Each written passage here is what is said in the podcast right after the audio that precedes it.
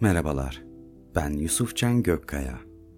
Seyahate çıkmış iki erkek bir kadından oluşan grubun Meserret Oteli yolculuklarına Said Faik'in sadakat ve vefa üzerine yoğunlaştığı satırlarında gelin birlikte konuk olalım. Herkese keyifli dinlemeler. İstasyona iki erkekle bir kadın indi. Yağmur çok şiddetli yağıyordu. Genç bir hamal bu üç kişilik grubun eşyalarını yüklendi. Kadın hamala Meserret Oteli'ne dedi. Hamal Meserret Oteli'ne mi diye sordu. Bu soruşta işitmemekten değil, bu güzel sözü bir daha tekrarlatmak isteyen acemi bir haleti ruhiye var gibiydi.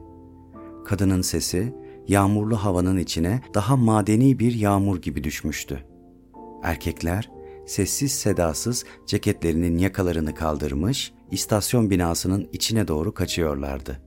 Genç kadınsa hamalın sorgusuna başıyla müsbet bir cevap verdikten sonra kırmızı muşambasını uçuran rüzgara ve erkeklere doğru seyirtmekteydi. Birden geriye dönüp hamala çocuğum dedi. Daha iyisi bize bir araba bulsan.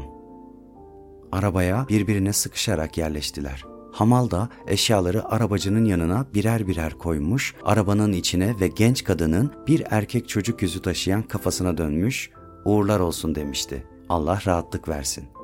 Erkekler ilk defa seyahate çıkmışlara mahsus acemilik ve sersemlik doluydular. Kadın Hamal'a eyvallah dedi. Araba hareket etti. Hamal'ın elleri açık kalmıştı. Araba çamurların içine daldı. Yolcular uzakça şehre doğru çekip gittiler. Neden sonra kadının aklına geldi. Ah dedi ne eşeğim. Hamal'ın parasını vermeyi unuttum.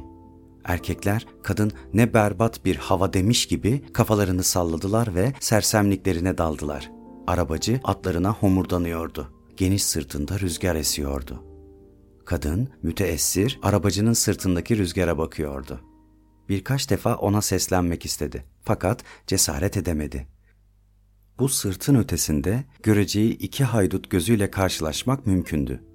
Bütün bu sırt ve arka manzarasından gözünün önüne bir kürek mahkumunun kül rengi kafası, gözleri, katil hayatiyeti geleceğine emindi. Fakat birden kafasını ve kalbini dolduran bir cesaret ve tecessüs hamlesiyle arabacı dedi.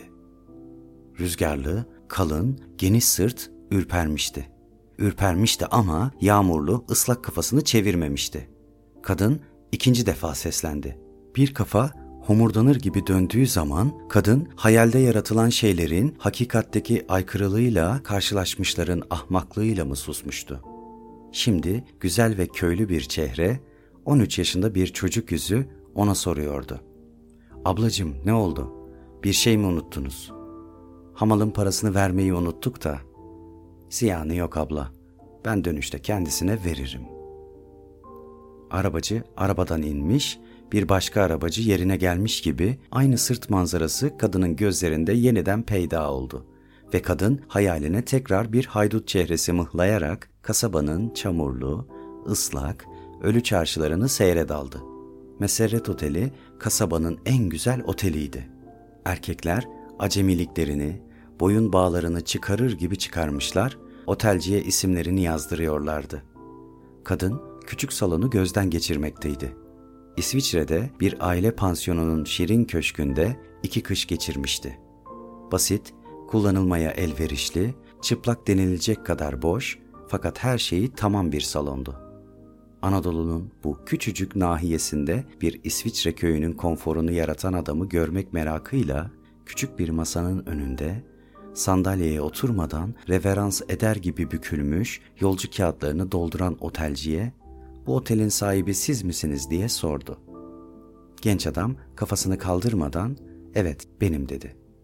Kadın evli misiniz diye sormak istiyor, bir Avrupalı kadın zevkiyle süslü ve muntazam salonu bu kafası tıraşlı adamın yapacağına inanmak istemiyor gibi duruyordu.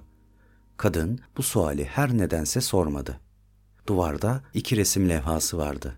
Birisi bostan dolabının gölgesini ve şıkırtısını, kovaların akşam ışığıyla dolmuş parıltısını, bir fotoğraf hissizliği ve mevsukiyetiyle aksettiriyor, bir diğeri acemi fakat çok hassas bir fırçanın çok çabuk kaçan bir hayali zapt etmek için baş döndürücü bir acele içinde çırpındığı bir genç kız portresiydi.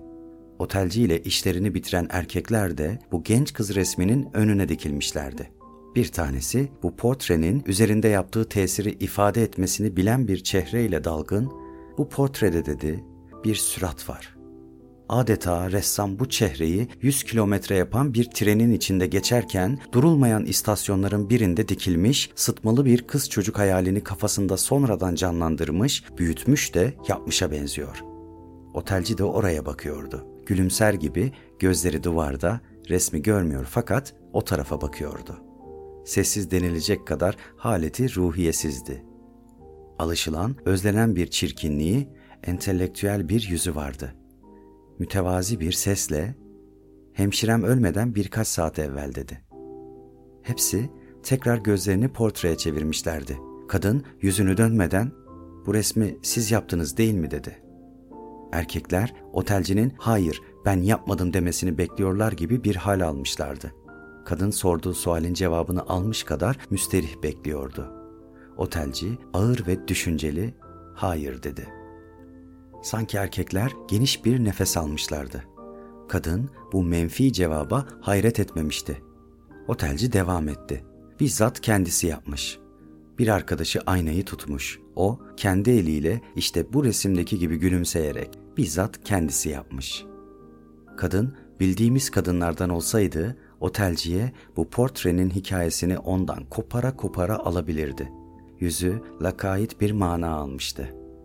Erkeklerin sarışınına döndü. Bana dedi bir sigara verir misiniz? Otelci ağır ağır odadan çıktı. Birkaç saniye sonra tekrar içeriye girdi. Bir emriniz olursa dedi, zili basarsınız. Garson size odalarınızı gösterir. Yatmadan evvel sıcak bir şey içmek arzu ederseniz size çay da hazırlayabilirim. Otelcinin yüzü heyecanlıydı. Yüzlerce müşteriye yaptığı gibi bir iskemlenin üstüne ters oturup gözleri görmeden resimdeki kızın hikayesini anlatmayı gayri şuuri arzu ediyordu. Fakat kadın, teşekkür ederiz. Evet, yatmadan evvel bir çay içebiliriz. Çok teşekkür ederiz. Otelci ikinci defa çıktıktan sonra kadın yol arkadaşlarına İsviçre'de tanıdığı bu ressam kızın macerasını anlatmak istedi. Sonra bu adi hikayeyi anlatmış kadar yorgun ve mecalsiz hatta yarı yolda öte tarafı dinlenilmeyeceğinden korkmuş gibi sustu. Ve ölmüş arkadaşının hatırasıyla uzun müddet gözleri portrede düşündü. Aynayı tutarken söylediklerini şimdi birer birer ses, ışık, rüzgar ve yağmur arası bir sükutla yeniden işitiyordu. İstasyonda genç bir hamal eşyanı alacak. Sana birkaç defa kadın sesi işitmek için bir sözü tekrarlatacak. Sen ona parayı vermeyi unutacaksın. Kocaman sırtlı bir arabacı döndüğü zaman 13 yaşında bir köylü çocuğu yüzüyle karşılaşacaksın. Sonra arabacı arabadan inmiş de bir başkası yerine oturmuş gibi aynı sırt manzarası karşında peyda olacak. Kasabanın ölü çarşılarını seyre dalacaksın. Belki hava yağmurlu olacak. Sonra ağabeyim. Gözleri, özlenen ve alışılan çirkinliği, entelektüel siması. Bana söz. Muhakkak gidip bir gece bizim otelde yatacaksın değil mi?''